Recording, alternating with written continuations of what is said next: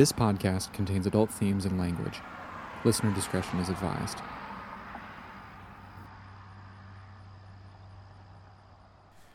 By the time 2009 and 2010 rolled around, forensic science had come a long way, particularly in the area of DNA. Josh Kezer had already been eliminated as a suspect in all the DNA tests that had been conducted on available evidence. Rick Walter, the sheriff who had reopened the Michelle Lawless murder case, a nearly unprecedented move in law enforcement, went to work on what physical evidence remained in the case. And that included Michelle's clothing, which had been kept in evidence. Walter had become aware of a new technology that could detect what's referred to as touch DNA, which is physical evidence that can be left behind. If someone grips something tightly, they could have left a little piece of themselves behind, even if they didn't spill blood or other bodily fluids. This opened new opportunities to solve the case, and there were two places that seemed obvious to look for such DNA. One place would be Michelle's clothing, the other would be her body. Michelle's autopsy noted bruising on Michelle's wrists and indentations that could have been marks where fingernails were thrust into her skin. Those marks suggested she was carried by her wrist up the embankment, over the guardrail, and into her car. I want to take a moment to understand what was at play here. Imagine being Michelle's parent. You were there when you got the knock on the door. You lost your girl, the bubbly and freckled firecracker who loved to go camping and floating on the river. You trusted and hoped that law enforcement would find out who killed your girl and why. Those answers would never bring her back, but you watched as they made an arrest for your daughter's murder. You know that story didn't make much sense, but you believed he had confessed to his friends. You heard your daughter's friend testify they'd fought at a party. You never knew this Josh kid, but police and prosecutors were so sure they had the right guy. You watched the trial that sent him to prison. So many of the parts of the story didn't make sense, but a man was convicted, justice had been served, or at least you thought. Now a new sheriff comes along, and he tells you that it looks like they sent the wrong man to prison for your daughter's murder. The sheriff explains methodically how the evidence against Josh just doesn't hold water. It's a farce. And then you watch the man you believe kill your daughter, freed from prison. You understand it. You come to grips with it. But all those wounds are reopened and raw. You see the headlines and stories in the paper about this man who's fighting for his freedom. Your daughter seems to be playing a secondary role in this story of injustice. Your daughter's gone. This other man is free. And so are the real men who killed your daughter. You question everything law enforcement has told you as it relates to your daughter's murder. Now the new sheriff comes to you. He's been open with you, he's been kind. You know his wife, who teaches at the same school that Michelle's sister teaches now. You believe the sheriff is doing what he thinks is right, and now he tells you he wants to exhume your daughter's body. The killers may have left their DNA on the wrists of your daughter. And you do it. You say, okay. That is how much you want justice for Michelle. You're willing to bury her once more. Rick Walter knew it was not a sure thing. He told the family that. There was a good chance the evidence was no longer viable. But he thought it was worth a try, and so did Michelle's parents. By October 2013, when Michelle's body was exhumed, Michelle's mother Esther and father Marvin were divorced and not on speaking terms. They both watched from opposite sides of the cemetery as their daughter's casket was lifted out of the ground and the casket was opened. Swabs were taken from Michelle's wrists. The casket was closed, lowered, and buried once more.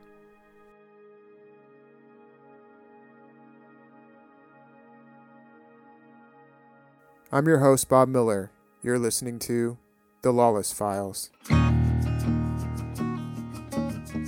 When uh, you were assigned as an investigator, was uh, Mark Abbott a suspect in this killing? No, sir, not at any time.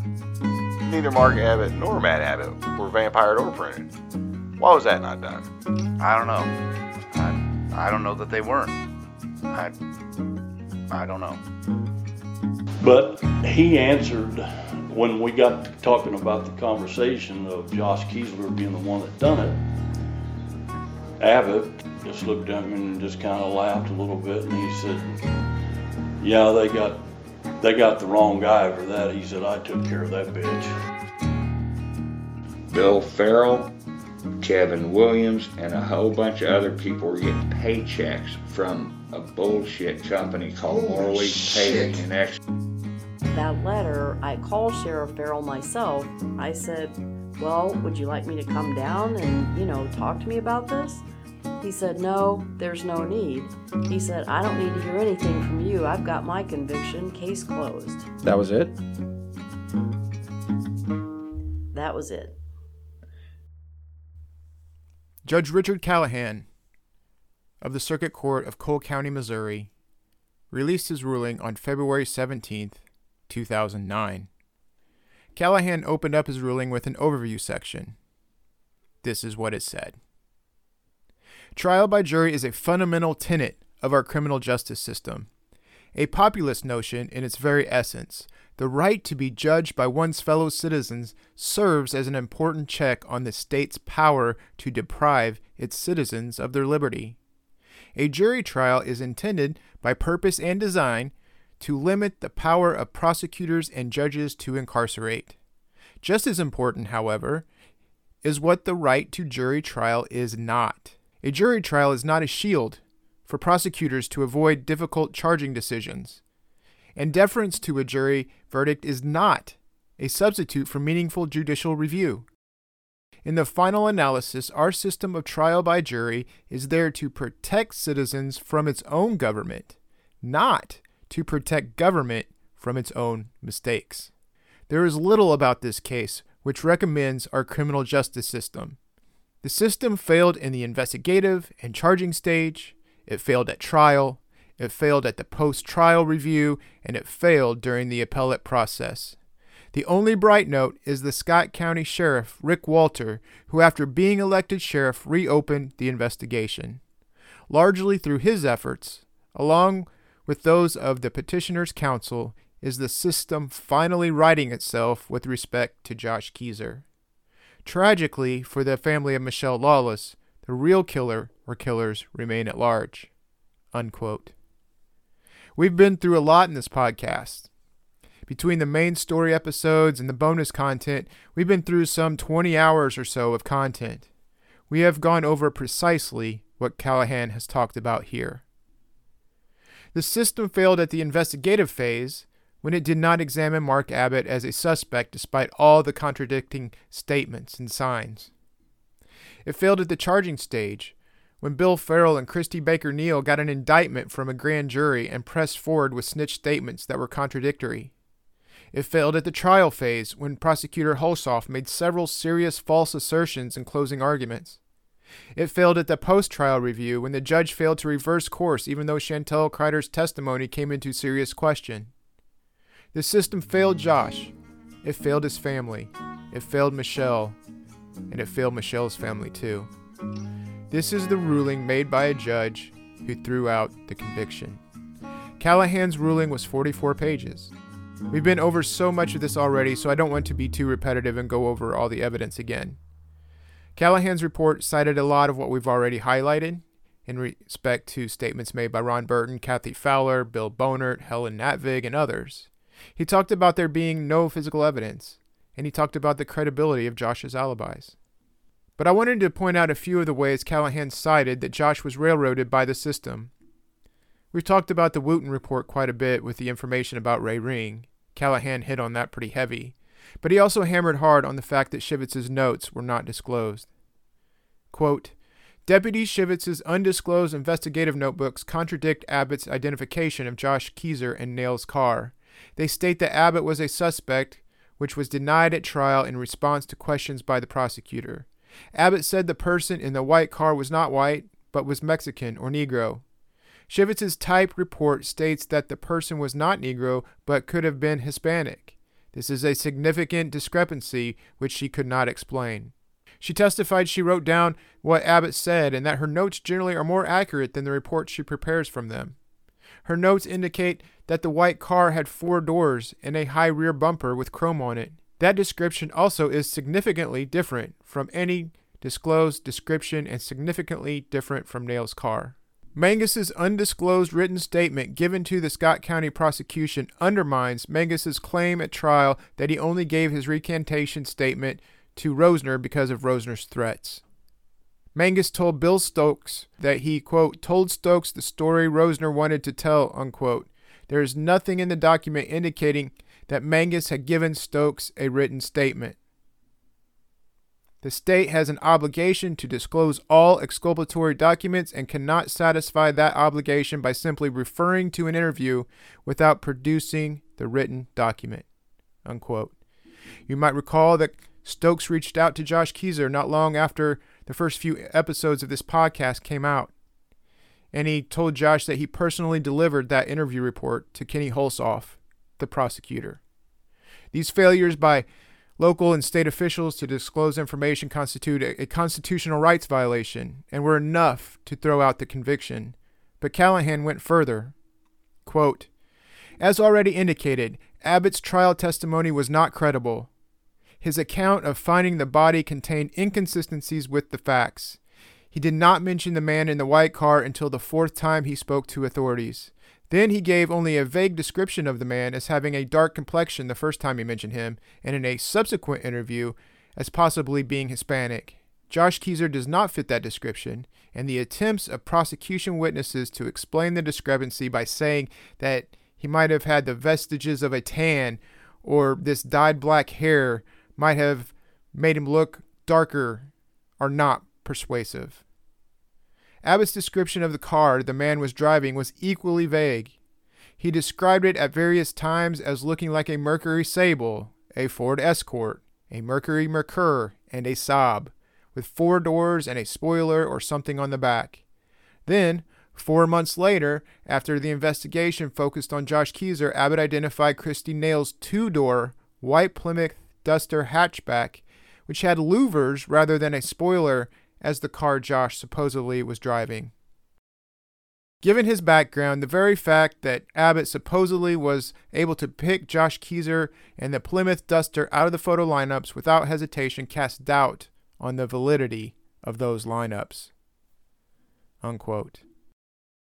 The ruling went on to explain how the testimony of the three jailhouse informants was not credible. And then he explained how Chantel Kreider's last minute recognition of Josh Kezer at the trial was untrue. Quote, Josh Kezer has further demonstrated actual innocence by offering new evidence to negating evidence of guilt presented at the trial. The new evidence so thoroughly impeaches the trial testimony against Josh Kezer that no reasonable juror could convict him on the basis of remaining evidence of guilt presented at the trial. Abbott and Williams implicated each other in the murder in statements such as those to Ron Burton, Detective Bonert, Ryan Jones, Kathy Fowler, Helen Natvig, Robin Natvig, and Chantel Kreider. The significance of this testimony is not that it proves that Abbott or Williams is the killer, although there is now more evidence and better evidence against Abbott than there ever was against Josh Kezer. The significance is that Abbott was lying when he told the jury he recognized Josh Kezer as the person in the white car in order to divert suspicion from himself, and that, therefore, Abbott's testimony against Josh Kezer must be discounted. The admissions and accusations and statements of Abbott and Williams over the years, at a minimum, suggest that Abbott was involved in the murder. Unquote. The judge's ruling addressed David Rosner as well. In point of fact, law, and fairness, Rosner should never have been prevented from testifying at trial. The entire trial for the defense was conducted by defense attorney Albert Lowe's. It would have been a simple compromise to have removed Rosner from the counsel table, treat him as a witness, and deny the state's motion to disqualify the entire defense firm. It is not unusual for investigators of the Attorney General's office or the local prosecutor's office to testify in criminal cases and that happenstance does not result in disqualification. The same should have been true here.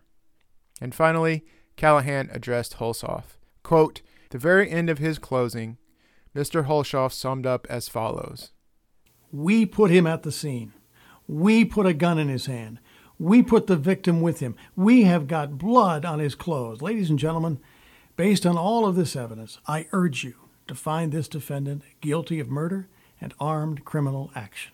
We now know that none of what Mr. Hulshoff said in that final summary was true. Abbott's testimony putting him at the scene is totally discredited.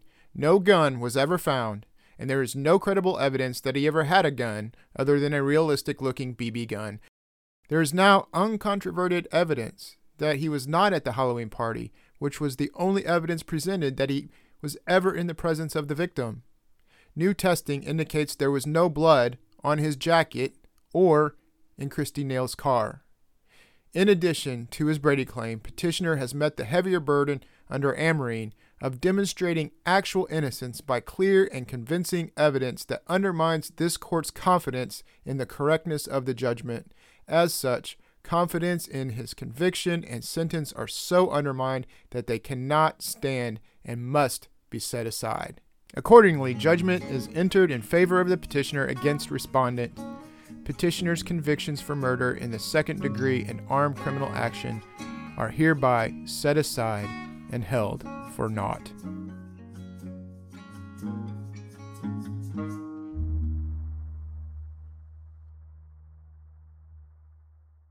Josh's exoneration made headlines all over the state of Missouri. Kenny Hulshoff put out this statement. Today's opinion goes to great lengths to cast doubt on the credibility of the state's witnesses, but 12 jurors looked these witnesses in the eye, dispassionately listened to their testimony, and found them to be credible. Later, Hulshoff added, I remain convinced that Joshua Kezer, a member of the violent Latin Kings gang, is guilty of this crime. Hulshoff served as a member of the U.S. House of Representatives from 1997 through 2009. He's now a lobbyist for the Kit Bond Strategy Group, with offices in St. Louis, Kansas City, and Washington, D.C. His bio says, quote, he established a strong national reputation as a leader with integrity on the House Committee on Standards of Official Conduct, also known as the Ethics Committee. Unquote. He's also known for co authoring a law that helped individuals with disabilities. A 2008 Associated Press investigation found that in addition to the Kezer case, prosecutorial errors by Hulshoff led to four death sentence reversals, although in those cases, subsequent trials led to new convictions of the defendants. In 2010, Missouri Circuit Court Judge Warren McElwain declared Dale Helmig innocent of killing his mother in 1993. The judge declared Helmig to be, quote, the victim of a fundamental miscarriage of justice Later, the judge said Kenny Hulshoff knew or should have known that the testimony presented was false, that Dale Helmig tacitly admitted killing his mother. Later, the judge wrote, quote, even though the prosecution could not find a witness to substantiate this allegation, that did not stop them from trying to put the unproven and very inflammatory fact before the jury. Kenny Hulshoff put at least two innocent men in prison. So at that point, I, I know that you made some statements in the media. Now it's time to really find out who did this. Um, right. So then you really go to the task of trying to collect evidence, and uh, um, which you you know again you've been kind of doing all that all along. You know, interviewing people, um, but you're really trying at this point to kind of get get the physical evidence going. Right. Right. Yeah. yeah. It was because at that point it whenever we reopened this case, we opened it as Michelle Lawless murder, you know, obviously. Uh, but somewhere in there, and we never we never really changed that heading. We but it, it kind of turned into the Josh Kezer case, you know, if that makes sense, because there was a lot of stuff pointing in other directions, but we were still we were investigating, kind of investigating Josh, reinvestigating, and to see who may have helped him. So that kind of transitioned into the Josh Kezer case. Mm-hmm. Uh, and then when everything that we that came out in in the uh, the hearing, and and uh, Judge Callahan says he's actually innocent, then uh, it kind of then it went back to the Michelle Lawless murder. Yeah. So it was uh, with all the twists and turns, and and and I don't know that you, that uh, you have enough time um, to go down to through all the details of this uh, this twisting, turning road uh, to uh, to try to explain everything because it, it it's it's one of the most I don't know convoluted, crazy, uh, stories that you've ever tried to follow. You Yeah, know, yeah. uh, there's a lot of players in it. There's a lot of there's a lot. Turns out, in my opinion, there's a lot of dirty cops uh, that that covers it up. There's uh, uh, there's uh, there's some the obviously real bad guys, and I'm not sure who the bad guys were in this whole process. Some of them carried badges. Some of them carry, sold drugs. So uh, then it, it changed over to the uh, to the Michelle Lawless murder, and then we started uh, concentrating on who did this if Josh didn't do it. Yeah.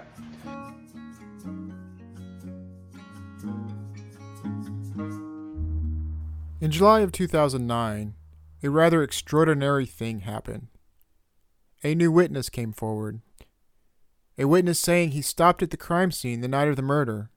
His name is Dallas Butler. Southeast Missourian reported that Butler was riding his Honda motorcycle past the crime scene around the time of the murder. He was a bouncer and he was on his way home from his job. He said he pulled off the exit ramp and saw two vehicles, a small, dark sedan and a lighter Ford truck, parked near the exit ramp. He stopped and asked if they needed help. He said he saw a woman in the driver's seat, her head bowed and hands on the wheel. Butler said she did not appear to be injured. There was a man outside the car. He was described as about 160 pounds, slender, and wearing a red hat. When Butler asked if they needed to help, the man said no. Butler said he thought the girl might have been having car trouble and was upset by that, or maybe she'd had too much to drink. At first, he assumed the man was there to help the girl, but he also said he had an uneasy feeling. He said the man seemed nervous. Butler went on his way, but he didn't feel good about it. Hours later, he found out from a news report that a girl had been murdered there. He said he went to the Justice Center in Scott County a day later to report what he'd seen. He said he told the receptionist that he had been through the area just before the murder. The woman said someone with the sheriff's department would be contacting him soon, but that never happened. The Southeast Missourian didn't report it at the time, but Butler would later be asked to do a lineup. Butler picked Kevin Williams out of that lineup. I would like to point out that such an identification after so many years would rightfully be challenged by any defense attorney. It was a dark night, and it was some 17 years prior to this lineup. Could the memory of a person's face be etched into the mind of a passerby for nearly two decades? Only Butler knows for sure. But Butler talked to others about this incident. One source told me he identified Williams when my source showed him a photo of Williams when they ran into each other at the supermarket. I wasn't able to reach Dallas Butler.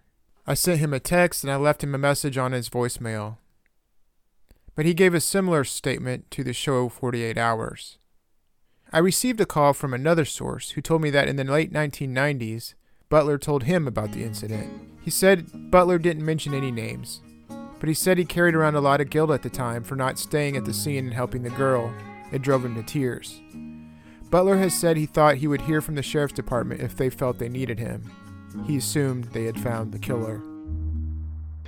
Okay, so um, obviously you have to go through uh, all this evidence and re-interview people. Um, I, I, know you chased down a lot of leads, and you know I can get into that, but um, let's talk a little bit more about just uh, when you go when, when you're trying to build a case, um, especially one that's gone through all of this back and forth, and there's so many contra you know there's so many contradicting statements and whatnot. Um, you, you're going to be you have to go back and kind of retrace, like kind of almost start over and uh, look look at the evidence again really hard. Um, and one of the things that you did was um, seek out uh, some reconstructionists, right? Right to kind of try to piece this thing back back together and how you know how did all this transpire at, at the scene that night um, so kind of walk me through what you asked the reconstructionists to do. You, i think you hired two different firms. Right. what did you ask them to do? And then you know kind of what did they find out? We just what we we presented them with uh, the evidence at the scene uh, we what the witness which do I say witness, uh, the first person at the scene that, that, that to being there, Mark Abbott. You know, Mark says that he reaches through the the, the doors closed. He reaches through the window, uh, and she's um, she's laying across the passenger seat. He reaches through the window and he picks her up, sets her up. Now she's a small girl. I, she I think she weighed maybe 98 pounds. She's a small girl. The window was about half open, and maybe a little over. I don't know.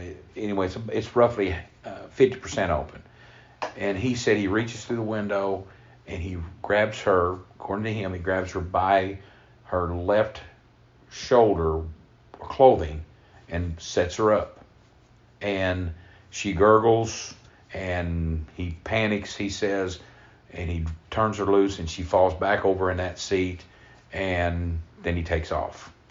With that information, we had a, a firm out of Canada and he reconstructed uh, with uh, live, I guess, uh, models. Models, thank you. Uh, and he used several different cars about the same height, where, where the window would be about the same height on the on on our victim's car, uh, and he used different different young ladies where he would try to set them up, and he proved that that, that was almost impossible to do. And uh, so, uh, let me just interject here to say that Michelle's body uh, was found uh, slumped across the console into, into the, the passenger the seat. Passenger yeah. seat. She was still she she was sitting in her. Uh, if if you were sitting in your in the driver's seat and just laid over into the passenger seat, that's how you that's how she was found. And uh, he so with with his using his live models, by every time that he would raise one up, they would they would fall in a different um, position than what they were when he picked them up.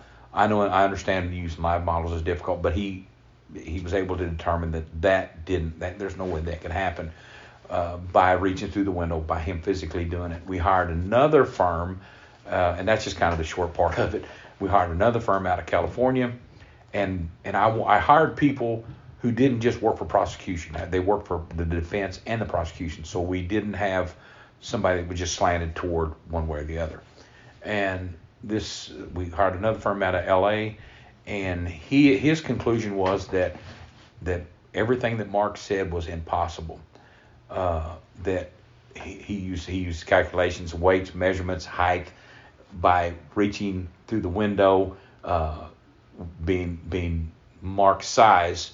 The the window would have been cutting into his uh, midsection, probably his stomach area, and it would put so much pressure on him that it would have been hard to do, and he would have been reaching so far over into the vehicle that one foot would have been off the ground, and the only thing that would have been touching would have been his toes. And for him to lift that amount of weight, there's absolutely no way he could have done that without actually leaving both feet leaving the ground. It's kind of that's kind of the rough, uh, long and short of it. One thing that I wanted somebody to be able to prove and they did it. I didn't. I after they gave me the conclusion, then I I asked these questions later. Uh, what about if she was shot? The final, uh, I'm, and I'm not sure if it was the final shot, but the shot that went through her back and out her right breast, and she was laying on her right forearm, and the bullet lodged in her forearm. If what would be the chances and the, the odds that whenever you picked her up that she would fall back exactly where that trajectory of that bullet would have went through, passed through her body into her forearm. That was it, it was impossible. There's no way that that would happen. That it would land, she would land exactly in the same position that of where. So whenever she was shot, my thought was that she was never moved after that, and both of my both of those reconstructionists confirmed that that said there's no, she was never moved. And he couldn't have done it the way he said, and she was never moved after that shot went through her back. So I'm going to break this down in a few minutes, but there's a little more evidence that you need to be aware of before we do that. We, I think, uh, one of those uh, the, the the young man from Canada that we we contacted, uh, he was working on that about the same time of the DNA, and then I hired the the firm out of L.A. later. Okay. And so, Okay. uh, yeah, we, we So- had we had contacted the the the DNA scientist from out of out of Holland to do touch DNA because at the time uh, we contacted the FBI. The FBI wasn't really doing a whole lot of touch DNA at that time, and they said uh, at best they could they could put it on their books and it would be a few years down the road before they got to it. And uh, actually, what what kind of turned us on to the uh, the Dutch was uh, was a, it was- I was watching 48 Hours one night, uh, and there was a uh, murder that happened in Colorado, and these uh, uh, the Eichenbooms done a uh, worked a case in Colorado where the uh, they were able to get this young man out of prison because of using touch DNA. It was it was similar to our case, and the night that I was watching that on on 48 Hours, it was just one of those because I, I wasn't a regular. I didn't I didn't watch it that much. It, it just it just so happened that I was watching it that night. I contacted my detective and I said, "You are you are you watching this?" He he said, "I'm watching it right now." I said, "We need to contact these people. There's a chance they'll never we'll never get through. If we've got to give it a shot." Um, they they just happened to be in Colorado after this boy had been released from prison. We go out and meet with them, and they decided that they would take our case. So that's how we got connected with with the Eichenbooms out of out of the Netherlands, and um, uh, so, so let me clarify one thing. Uh, you, you took DNA from two different places, right? You took some from Michelle's wrist after you exhumed her body. that was that was later. Oh, that Yes, was later. that was so later. This, so the Eichenbooms, or The- however you say their the name. Eichenbooms, yeah. Uh, they were they were testing DNA. Uh, they were testing the sh- uh, shirt. They were testing, yeah. So what what they were doing at the time, they were t- they were testing touch DNA of, of skin cells left behind, and they were having a lot of success with it in the Netherlands. And and they, then they started actually branching out, from what I understand, into other countries because they were people were really interested in this, and they was they was be able to back this up with science. This wasn't just you know at, at the at the time the United States we were we were still behind. You know we we weren't up up to that yet. Uh, so uh, I met with them. They were in Colorado at the time, but they were going back home to the Netherlands, and and um, and they said they would take the case. So we had we had uh, bagged everything up that we had, clothing from Michelle uh, at the time, and took it over and had them do some testing off of it. Yeah. Okay. Um, so uh, to kind of cut to the chase, DNA was found on uh, Mark Mark Abbott's DNA was found on that clothing, correct? It was amazing. Uh, they they the the last that we had, the information we had was it was consistent with an Abbott. Okay. So it could have been, uh, and from what I understand, and I believe me, I'm not, I don't understand, I'm not a, I don't understand DNA. I can't even spell DNA.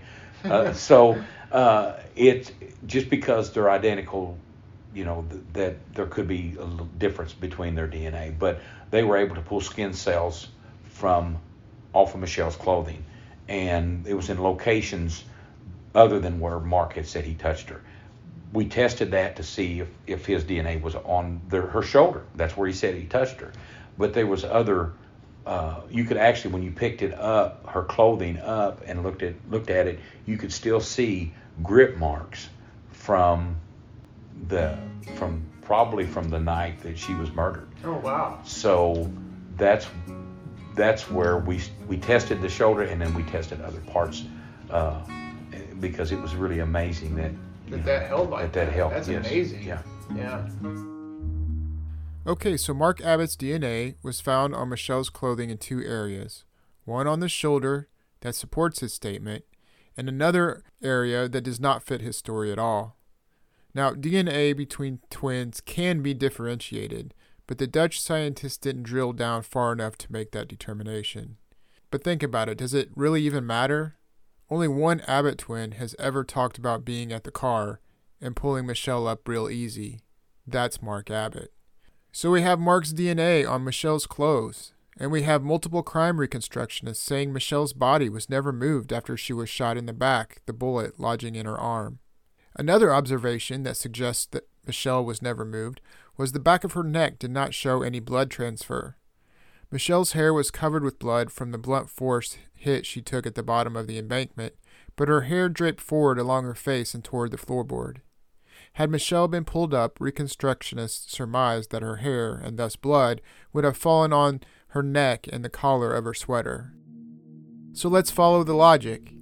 If Mark Abbott left DNA on Michelle's body, and he didn't lift her up as he described, and if he left his DNA on her body in a place that could not have been reached through a half open window, then that would heavily suggest that Mark Abbott left DNA on Michelle's body before she was killed.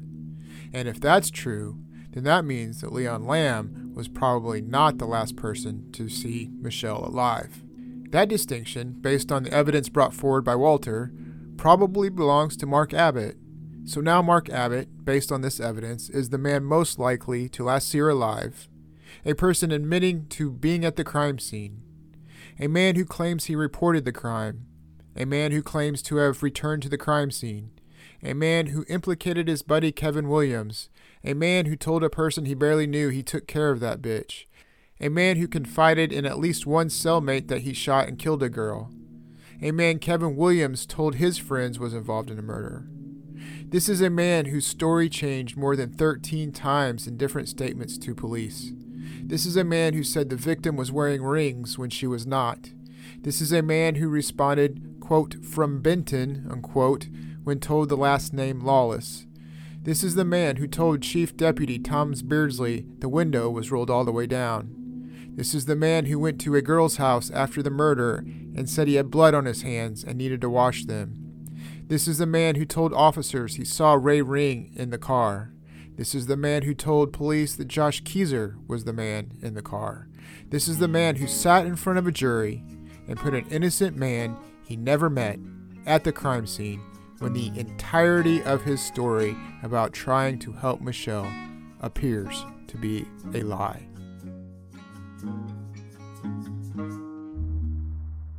And on her, on one of her arms, she had what appeared to be some type of uh, wounds.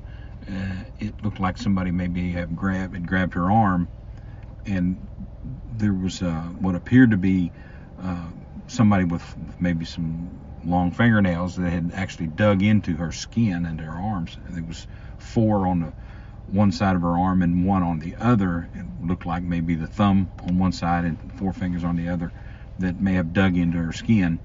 And we decided to uh, uh, hopefully, uh, that's whenever I made the decision and then had to approach the family to see if they would be interested in exhuming her body uh, to try to find any kind of DNA evidence that uh, that maybe that person may have left um, because there was there wasn't any collected. We couldn't find anything that was really collected on her at the time, and I was hoping that this would be uh, this would be a long shot, but maybe uh, it would be preserved and we would be able to get some.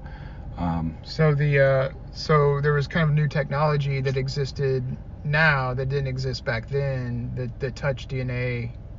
Ex- Right. exactly, and and with something uh, where where somebody had grabbed her that hard, I, you know, they would it was hopefully it was bound to leave something behind.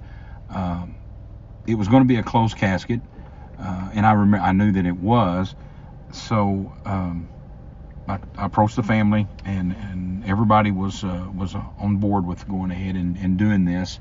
I also talked to the judge. Uh, he had wrote an order. We decided he decided to go with us on that, and we exhumed the body. Um, the day that we exhumed the body to to examine it was when the funeral director at the time was also the coroner at the time.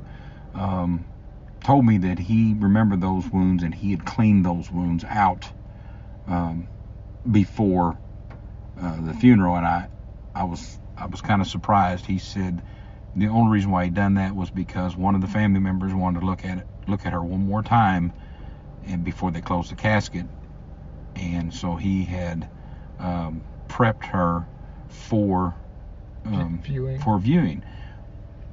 I asked him if how he cleaned those wounds, and he said he remembered washing them out with soap, mm-hmm. uh, which would have been uh, that would be devastating to our case if there was any DNA there because of the soap in the water at the time probably would have killed anything that was involved there as far as any kind of DNA trace. Yeah. And he'd also sealed those. I, I, he remembered sealing those with some type of I don't know what it was. It like lack of a better term, maybe wax or something that would it was have like a skin tone color uh, to oh, it. Yeah, yeah. And uh, anyway, it was he'd sealed those, but and even with that, I was hoping that maybe he hadn't cleaned them out that that much. That much. Yeah. yeah. Um, we exhumed the body. We I had uh, uh DNA scientists come in and actually uh, try to retrieve some of those some of that, and we took samples from from that and was not able to get anything yeah. uh, from from those wounds.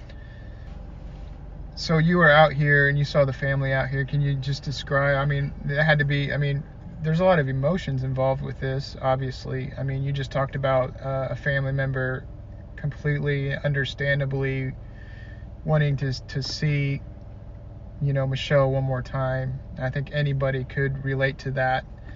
Um, but there's also the emotions of having to dig up a body again. Um, what did what did you witness that day?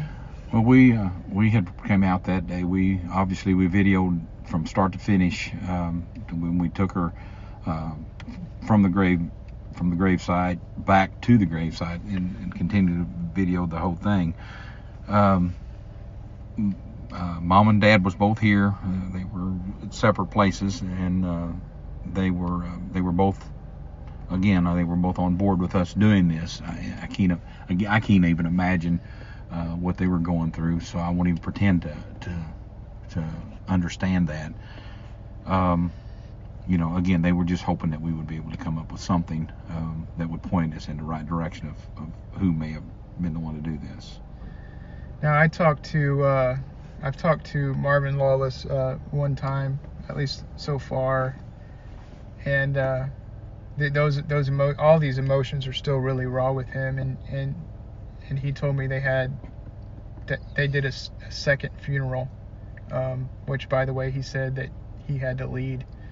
Um, did they have a private moment like that? Did you see any of that, or did maybe that happen after everybody left? No, Marvin. I mean, we we did, um, and um, you know, Marvin was here, and he, um, you know, I, again that for him to be able to do that is uh, was is pretty pretty amazing. Uh, a lot of respect for for him and, and the family, but uh, you know that he did he did tell me that one time. It's like he buried his daughter twice. You yeah. know, and and that's pretty that's pretty tough. It's heavy. You know, on a family, and you know, and then that kind of weighs on on us because. Uh, I decided to do this, and and uh, it's like I'm putting this family through this yeah. whole thing again. Yeah. So there's all of this is just a reminder of the human side of of things. Um, you know, um, Michelle was 19 years old. She was full of life. She was deeply loved and cared for. You know, you put you you know, uh, just the family has had to endure this whole story um, for you know since 1992, and it's very very real for them. And uh, the things that have happened um, have harmed them even more than they should have already been harmed by the death of their daughter. And that's part of the tragedy of this entire story.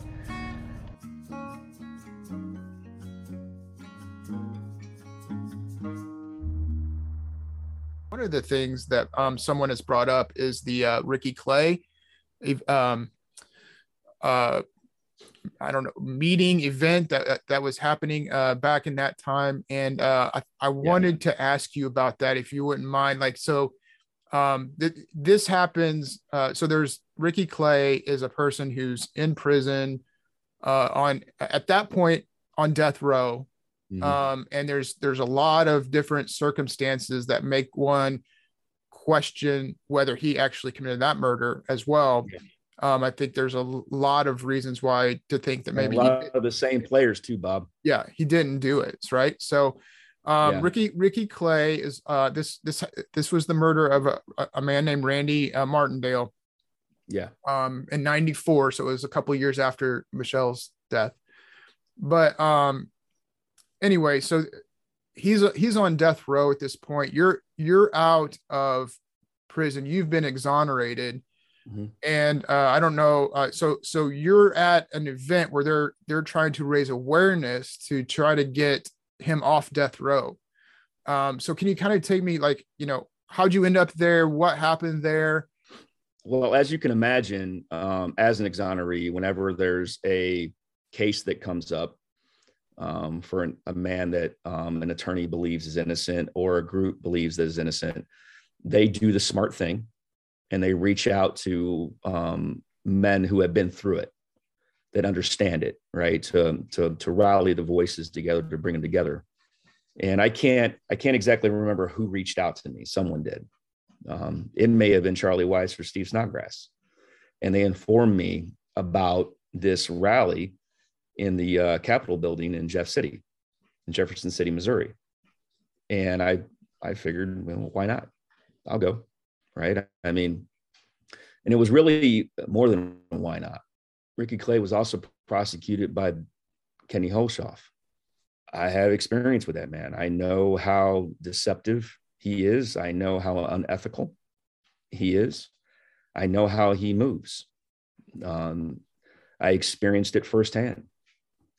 And I, I, I sat in a courtroom and listened to that man lie blatantly. I knew that if Ricky Clay was prosecuted by Kenny Hulshoff, then Ricky Clay was most likely innocent. And that says something about Kenny Hulshoff's character. That if he's prosecuting a man, my first go to is he's probably innocent. So I had gotten to know a little bit about Ricky's case already because uh, my attorneys had spoke to him prior to my exoneration. And we become aware of him prior to my exoneration. But knowing that there was going to be this rally and becoming even more familiar with it at that point i decided i had to go. So i went. I didn't make any fanfare of it. I walked in i sat in the back and i just watched and listened. And i seen ricky's son and his attorneys they were sitting up at a table and we were in a um, small room. I wouldn't it was not a large room and it was you know there wasn't a lot of pomp and circumstance. There was a few media outlets that were there a few um, journalists reporters. There were no television cameras that i saw. Doesn't mean they weren't there. I just don't remember them. You know matter of fact they were there. But i went i just kind of like my own business. And while i'm sitting in there that's when i heard that um, you know one of the things that was they were concerned that ricky was going to be executed and that they had dna testing and that they're um, they had run out of funding for it. So i immediately stood up and i figured well why not? You know and uh, i got this money because of you know an injustice that was done to me by kenny hulshoff and by bill farrell. So i stood up and volunteered $10000 to ricky's defense to retest the dna at the time you know afterwards you know they then brought me up to the table and had me speak to the group. And afterwards i wasn't paying attention really to who was sitting in the crowd right? I then went back and sat down. And then after after it was over and you know uh, i had a couple of media members said they wanted to speak to me and things that nature. I looked over and i saw kevin williams and he saw me and uh, he approached me and he was uh, immediately tried to smooth me over and manipulate me and try to convince me that he didn't have anything to do with the Angela Michelle Lawless murder. That was his go-to. And you know, I told him, I said, "Well, if you don't have anything to hide, then you should talk to Rick Walter." But you and I both know that you know something. We know you were there, and uh, you need to talk. And you you know either you did it, Kevin, or you know who did it. And he put his hand in my hand. And Kevin Williams can tell anybody anything he wants to. I was there, it was man on man. I put my hand in his and I squeezed his knuckles and I looked him in his eyes. And I told him, I find anything that proves you killed Angela Michelle Lawless, I will put you in prison for the rest of your life. Those of you who may be listening and have been following all the comments on the Lawless Files Facebook discussion page by now have seen this side of Josh. Josh considers himself to be direct, some would say confrontational. This is who Josh is at his core when it comes to this case.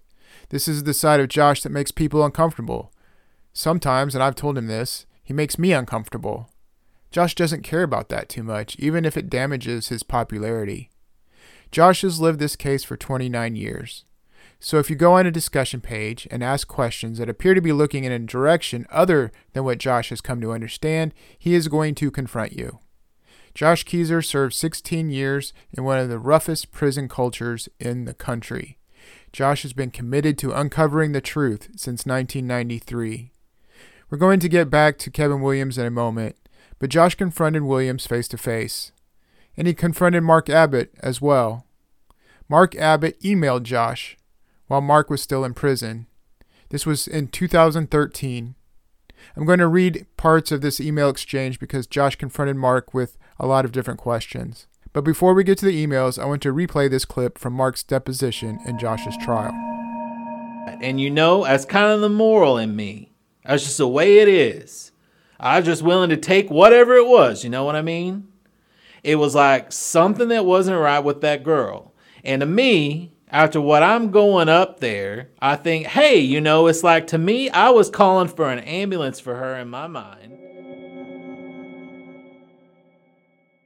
February 1, 2013, 5:51 p.m. From Mark Abbott to Josh Kezer. Subject line: Bet this is a surprise. Well, what can I say to you? I don't have an answer or a excuse. Put blame where it was. I could run it all down to you, and you may understand or you may not. I don't know. The fault is mine in a way. If I would have thought instead of considering Farrow, spelled F A R R O W, and his team was right, it would have been different. That is a big word for the cost. Do you have any questions? Going to the weight pile and be back at 6:30. I have my own thought. I just don't know if they are correct. Mark Abbott. February 2, 2013, 1:06 a.m. To Mark T. Abbott from Josh Kezer. Subject line: Bet this is a surprise. I've just been able to read this message. Interesting. This is definitely unexpected. Surprise is an appropriate word to describe this as well. I hope there's a purpose to it. I don't know what to expect and I won't solicit anything. I assume you have something you want to say, so I'll just ask questions and ask you to be straight to the point, transparent, and honest. I'll carefully consider your answers. If you feel like I won't understand, help me understand. I want to understand. Tell me everything. I want to know every detail and every name involved. I'm listening. I'll read everything carefully. I'm interested in the truth, Mark. Nothing else. If you're willing to share the truth with me, it would be a step in the right direction for you. As long as you're honest, transparent, and forthright, I'll listen and offer a willing eye to your messages. I'll consider everything you have to say. Do I have any questions? Yes. I think you know I have questions. I'll just get straight to it and ask a handful. I want to know everything. Who killed Michelle Lawless? How? Why? Did you kill her? Did your brother kill her? Were either of you involved in her murder? Who killed Michelle Lawless? Be honest. The Smoke and Mirrors Act has to stop with you. How much of what you're telling me has Farrell known and been involved in? How long has he known? What role has Farrell played in his twisted tragedy and injustice? Did he ever tell you to do or say anything illegal? To your knowledge, has he told others to do and say anything illegal? Did Farrell tell you to implicate me in the lawless murder? Did Farrell and you work together to knowingly frame me for murder? Believe it or not, I know the answers to some of these questions, many of them, I know things you and Farrell and others don't think I know, and I'm learning more and more every day. I'm interested in your answers, though. I'm hoping you'll be honest. I've been investigating this case since the first day I was erroneously brought into it. I'm a driven man, Mark. I'm going to close this case at some point. When I do, Farrell's going to be exposed. When I do, someone may end up on death row or with a life without sentence.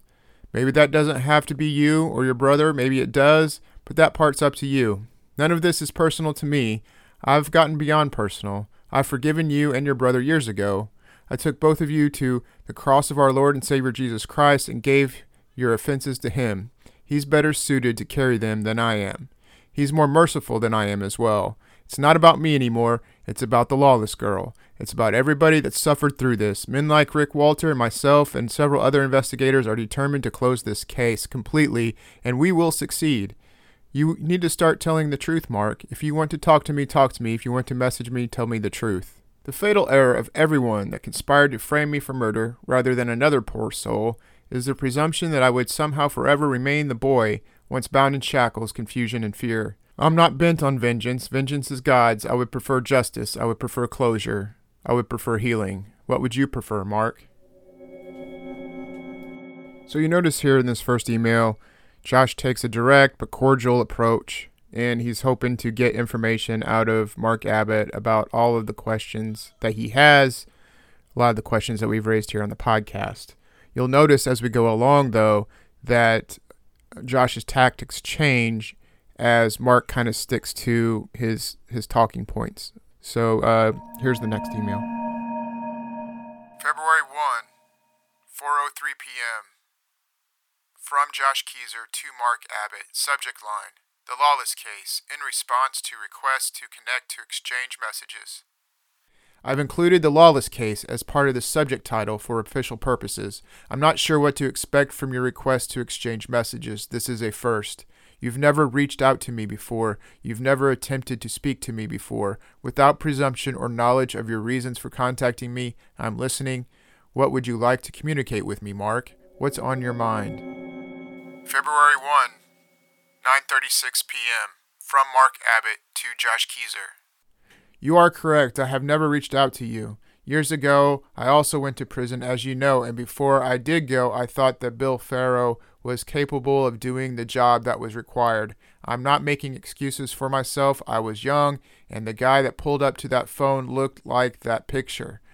And when they gave me that lineup, I looked right at your pick and pointed at it, and they also put it in a set of cards, which I also picked out. It didn't take me long. That is the truth. Believe it if you want to or not. But after looking back at that day, I fully in my mind think that you was hung when the sheriff and state rod jumped through my ceiling when I picked you out. I can't give you an explanation for that day. That's just the way it happened, and that is probably the start of a fucked up case. Also, years ago, when I got here, I seen how our judicial system was fucked up, and I thought about you, and I won't put any juice on it. I only talked to my family at that time, and I requested for my mom to look your family up, and somehow my mother had a friend that was in a treatment center down south, I think Hayti, New Madrid somewhere, but your mother, please forgive me for mentioning her. She was in a group with this girl that knew my mom, and she told my mom that your mother was persistent on saying and accusing me of the murder and setting her boy up for it, and my mom refused to do any kind of thing like that at the time. But at that time, I felt something wasn't correct and I didn't know what. Bill Farrow did such a good job at making you a guilty person that I even believed it. When I grew older and this bit go mellow in my mind, I thought a lot about you. I'm not asking for you to forgive me or anything because if our spots was switched, I don't think I could forgive you, or should I say forget. There is so many ifs, I could go on and on with the word if. I am not asking you for anything. If you was writing me, I also would not know how to look at it. I can try to push all this on Bill Farrow, but I am also at fault for not trying to investigate that case more. I sat back and thought what they was doing was the truth, and I really at a period of time thought you did it. Do you want me to explain it from start to finish? Mark. Okay, so to break that email down, Mark is trying to make nice with Josh. He's laying the blame at Bill Farrell. Mark has no idea the amount of knowledge that Josh has acquired over the years, specifically from private investigator Jim Sullins, but also his attorneys. Now the exchange gets a little confusing because in between the email exchanges, Josh missed an email from Mark where Mark was asking who he was picking for the Super Bowl, San Francisco or Baltimore. So here's the next email based on the Super Bowl communication. February 1st, 2013, 8:24 a.m. I have no interest in discussing football with you. I have no interest in casual conversation. I have no interest in friendship. You and I both know that. Stay on topic, Mark. Answer the questions I've asked you regarding the heinous murder of Angela Michelle Lawless and the process of framing me for her murder. Answer the questions I've asked. Answer them honestly and truthfully. Tell me what you've been unwilling to tell everyone for so long. You and I both know you participated in this murder. I've had 20 years to look through the paperwork and consider the evidence. I've spoken with investigators and read through files they've compiled. I've seen the transcripts. I've read through your statements of record. You and I both know you know far more than you've ever said in any official statement of public record. I intend to know what you know. What are your intentions, Mark? To ask me about football or to tell me what you know? February 2, 2013, 1:08 p.m. From Mark Abbott to Josh Kezer. No, we are not friends. I'm cool with that. That is where you are wrong. You look at paperwork from a detective department that screwed you over and that probably said anything. Hell, Kezer, you seem smart. Look at the, all the lies they said and probably wrote to make the entire picture look like you murdered that girl, but now you say that these public records. Come on, Kezer, keep an open mind. Me and you don't have to get along. Even though you're a smartass, I still try to keep my mind open. You're looking at a one sided thing, twist of words are ugly, and stop accusing me of framing you for a murder. Hell, I thought you were responsible for it for a period. Yes, I had my doubt, but the picture on the canvas, Rick Walters quote, was that you knew her and you was at a party with her. Hell, I thought you knew her for years, and I see now you didn't. Got to go eat. February 2, 2013, 1:08 p.m. From Mark to Josh Kezer. This whole time you have thought you was set up by a bunch of people when in reality it was one person spinning a web in some kind of way. You don't even know me. I'm fine to keep it that way. I can tell you are no different than Rick, and you have tunnel vision just like him, and just like Bill Farrell had. So to me, you are dangerous, and Rick is dangerous. Today, I think Bill Farrell, for some sick reason, needed a conviction, and I also think Rick has some of those same traits in him, and that is no good. So really, there is nothing to try and accomplish. I also know that you copy and paste to Rick. I don't give a fuck. I'll make it easier for you. I'll put him on my list. I got Cade and I'll add Rick if it seems to me that you, for some reason, think I'm capable of such a mean crime. May I ask you why? It was a rumor, which is the ugliest thing in the world, that you have all kinds of violent charges in your past. You picked fights with deadly weapons, and that all played a part in the theory of you being a killer. Now, did Bill say this? I can't remember, but it was said, and it was the truth. Or was it? See how things get started at an old age? I can see that rumor and things like that are a very ugly thing for anyone. Oh, I almost forgot. I can call you if you want to be more of a smartass or you have more questions. I feel that if you keep an open mind, I could clear some things up for you. I just don't know what's got you so twisted about me, and I'm sure it is some kind of statement that the words got all fucked up, or a lot of them. Oh yeah, after your sentencing, I seen Kurt Lowe's at a bar. We drank a few drinks, and your name came up, and he told me, "Listen, Mark, that boy had nothing to do with that murder." And I said, "Kurt, I didn't say he did. I said he was at that telephone." And for a long time, problem was I wasn't 100% at the time. By 94, I got introduced to drugs, and all that was put in the back of my mind. So I'm making an excuse for nothing being 100% that it was you at that phone maybe by that time drugs was in my life and I wasn't the same. Meth is a mean thing, it consumed me, and I'm paying for that now. Let's see, I didn't get into drugs until 1994 or late 93, not for sure. I did a job for a guy and that was it, but I'm sure that there are people that say things that got themselves off a charge, and I'm sure Rick in some way has paid for it by letting them off or something like that. Question for you What is the biggest thing that makes you believe in some way that I would even be capable of such a crime? I have never had a violent charge in my life, nothing in any way, and what is so twisted is that you feel I'm lying to you. Notice so far in this email exchange, Mark has not answered Josh's direct questions. In this next email, you'll see Josh is kind of growing impatient with that. It kind of changes his voice a little and, and starts to provoke and to get under the skin of Mark. February 2, 2013, 11:51 p.m. From Josh Kezer to Mark Abbott. I'm concerned with one thing, truth. Feelings? I'm not really concerned with them. This isn't about you. It most certainly isn't about Bill Farrell, and it actually has next to nothing to do with Rick Walter. I'm secondary. It's about Angela Michelle Lawless, you pompous dumbass. She's primary. It's always been about her. She was the poor soul murdered. Who gives a shit about your feelings? I don't. Have I been a smartass in this conversation? No. I've asked questions. I've been willing to listen. I've stayed on topic. I've been blunt. I've been honest and forthright. Am I a smartass? Admittedly, yes, when it suits me. It's preferable, though, to a dumbass, to being a dumbass, or as one person described you recently, quote, an evil twit, unquote. Whether I give a shit about you or not, like you or not, believe you're a killer or not, you'll be in my prayers and I hope you find peace with our Lord and Savior Jesus Christ. February 3rd, 2013, 10:31 a.m. From Mark Abbott to Josh Kezer.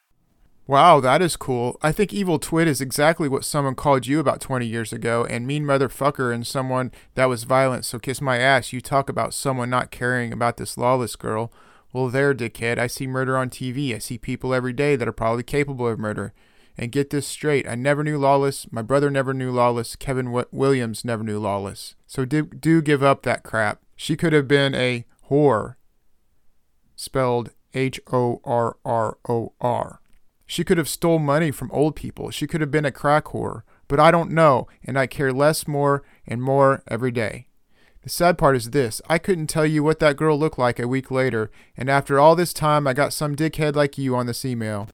Yes, I am stupid. But you're some rich prick that thinks he is some goody goody shit or something. Well, you're not. Come back to reality, smartass, and believe me, you don't hurt my feelings. I deal with pieces of shit like you every day, and I did go to church a lot, but there is so many of you fake asses that I do my church in my cell. Wow, after 20 years, someone calls me an evil twit. My feelings are hurt. What, did you find him or her on charge of drugs and get him off for a statement? You should know how that goes. They did that to you plenty. I think following your suit and your buddy Rick, tell him don't come up here no more. I'll speak with Cade, but he may as well stay in the car and do some ticket writing because I got none. I've told you the truth and all your fuckboys. I'm sick of all of you. So do what you do, tough guy. You know what, you smartass prick. I may be dumb, but all these bad things that you say people say, well, they said all these things about you 20 years ago, and I will admit I believed every one of them, and that probably didn't help you. And look, you paid the price. That was ugly for the same reason. Well, just because that was done to you, you're not going to do it to me. So save all that bullshit for someone else, you smartass prick. I think I told you I don't like smartasses and bullies, and you're not big enough to bully anyone. So this is my last email. I'll leave you with this. I've told nothing but the truth. I didn't know her, never seen her before, and today I'm caring less and less about the entire thing. The mistake, and the only mistake, was me not looking into your case a little more, that I asked for forgiveness from God, not you. I'll put to you one question. Find one thing I have ever done to anyone in my life. Just one, that is all I ask. I bet you have done some, or should I say, the other day someone said that Kezer was always doing some mean shit.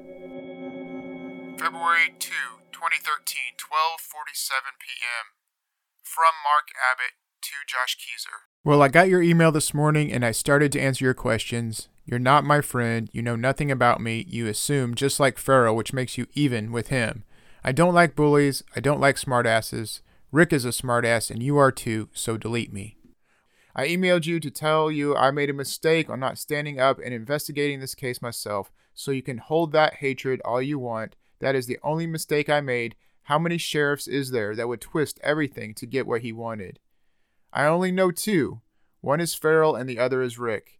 The last time I spoke a word to Farrell was the day he came by my place and showed me those pictures. I may have said hi at some time, but I don't remember it. I try to pull back a memory and I remember seeing him at court but not speaking to him. If he had some kind of twisted mirror show, I wasn't involved, so save all that crap for yourself. I also emailed Cade. You also should have reached out to me because I knew nothing of the smoke and mirrors. Believe me, if you would have reached out to me, some things would have changed.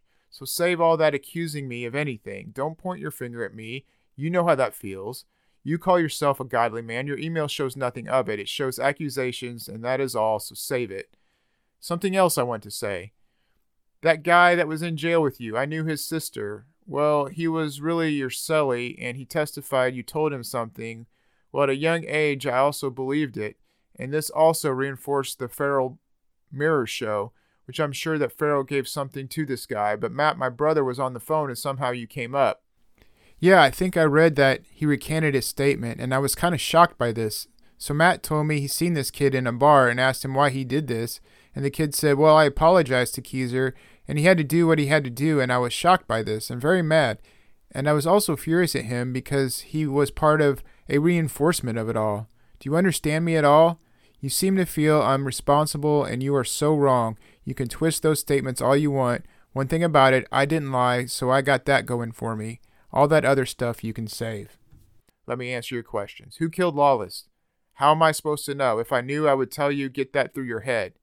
How? How am I supposed to know?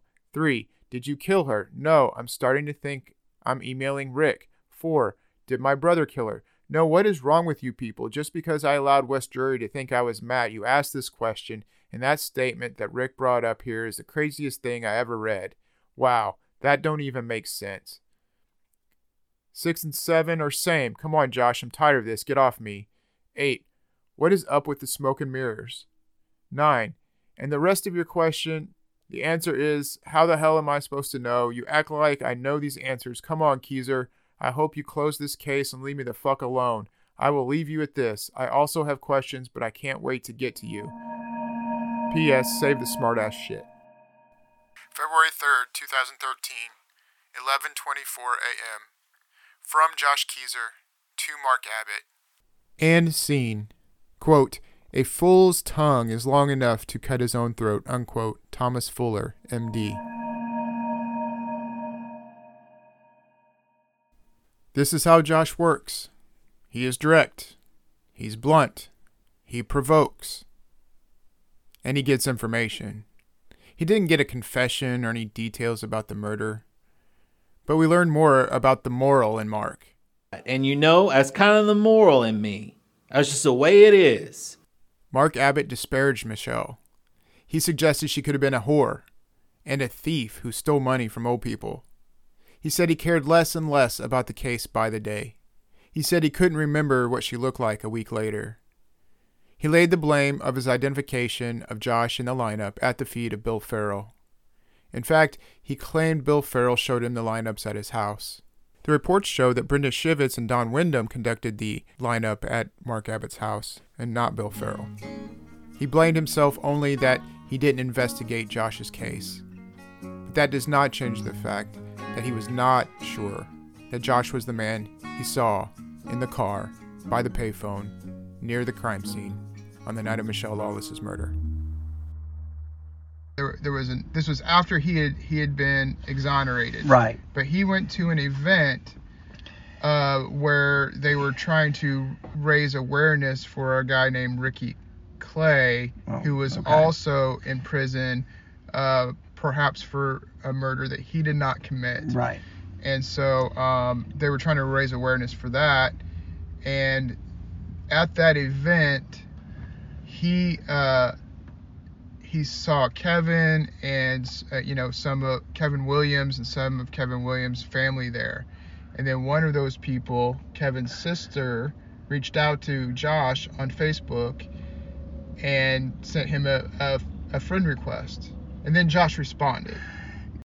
What you're about to hear is an interview that I did with my former colleague, Mark Bliss. Mark Bliss was a longtime reporter at the Southeast Missourian, and he and I tag teamed a report when we were with the Southeast Missourian that published in 2018. So I decided to interview him and get some of his thoughts and some of his recollections of what we found back then. Now's the time to bring up one particular scoop uh, that we, that we got in 2017. He's going to mention a name, Gayla. Gayla was a um, an ex girlfriend. When we talked to her, she was an ex girlfriend of Kevin Williams, but she went on the record with us, and uh, frankly, very courageous in doing so. Okay, Josh was responding in a Facebook post to Kevin Williams' sister, and what he said was, uh, what what Josh said was, if your brother had anything to do with Michelle Lawless's murder, he needs to come clean. Right, and not only that, I mean, uh, Josh's uh, Facebook message to her said, in fact, there's evidence out there that shows that he was involved, and now is the time to come clean. And so then what happened? Uh, Kevin's sister mentioned it yeah. to, to Gayla, who then, you know, mentioned it, showed the Facebook message to Kevin, who got very upset about this. And uh, when he, he then called up Bill Farrell. Now he knew Bill Farrell, um, but in fr- front of Gayla, basically he calls and says, "Hey, we need to meet." And Bill Farrell says, "Sure," and they go to meet in a parking lot at the Montgomery Bank in Sikeston. Uh, and, and so, and so Ke- Kevin, they go in Kevin's, yeah, they go over there and they get into Bill Farrell's vehicle. Um, Gayla's in the back seat, as I recall, she telling me, and uh, and Kevin gets in front front passenger seat uh, and with Bill Farrell and talks about this thing. And Bill, according to Gayla, says, you know, you don't have anything to worry about. You don't have anything to worry about. I'm your host, Bob Miller. You're listening to The Lawless Files. The Lawless Files is hosted and edited by Bob Miller and co produced by Bob Miller and me, Tyler Grafe. We'd like to thank Jacob Wiegand, Jeff Long, Rachel Long, Jesse Dew, Kara Kaminsky, Chuck Kaminsky, Allison Miller, Shawnee Graves, Laura Ritter, Bobby Clubs, MJ DeGraff, Ben Matthews, and Mason Dukacek, who helped voice the court transcripts. Again, please go to thelawlessfiles.com and subscribe. Coming up on The Lawless Files. The judge judge said, well, maybe we need to go ahead and get warrants because one of the suspects has uh, uh, has um, property in Belize. Uh, I was told that he's got money set aside. He's ready to go at the drop of a hat in case something happens. The judge asked me. He said, "Can you, you know, if he decides to leave?" I said, "He decides to leave. He can leave if I don't have a warrant. There's nothing that says that we can hold him." Uh, he recommended that we could go ahead and get a warrant. My prosecutor said that he didn't think that the other judge would sign off on it. Um, he's my my judge said that's not a problem, and uh, the prosecutor said I would like to see the grand jury and give this to a grand jury. We went back and forth a couple times when I was explaining what some of the case, what would happen. The judge stopped stopped us and he said he looked at me and he said they're going to kill you and i said yeah i know that and uh, he said that again, and I said, Some people in this room don't care whether I live or die. And I was referring to looking right at the prosecutor. Again, that's one of those, you know, back and forth things. But uh, the judge said if he if we thought we needed, we could probably seek a warrant and get warrants, warrants more than one. And the prosecutor he he uh, argued his case that he he felt better that if we could take it to the grand jury, he'd get an indictment, then we can move from there.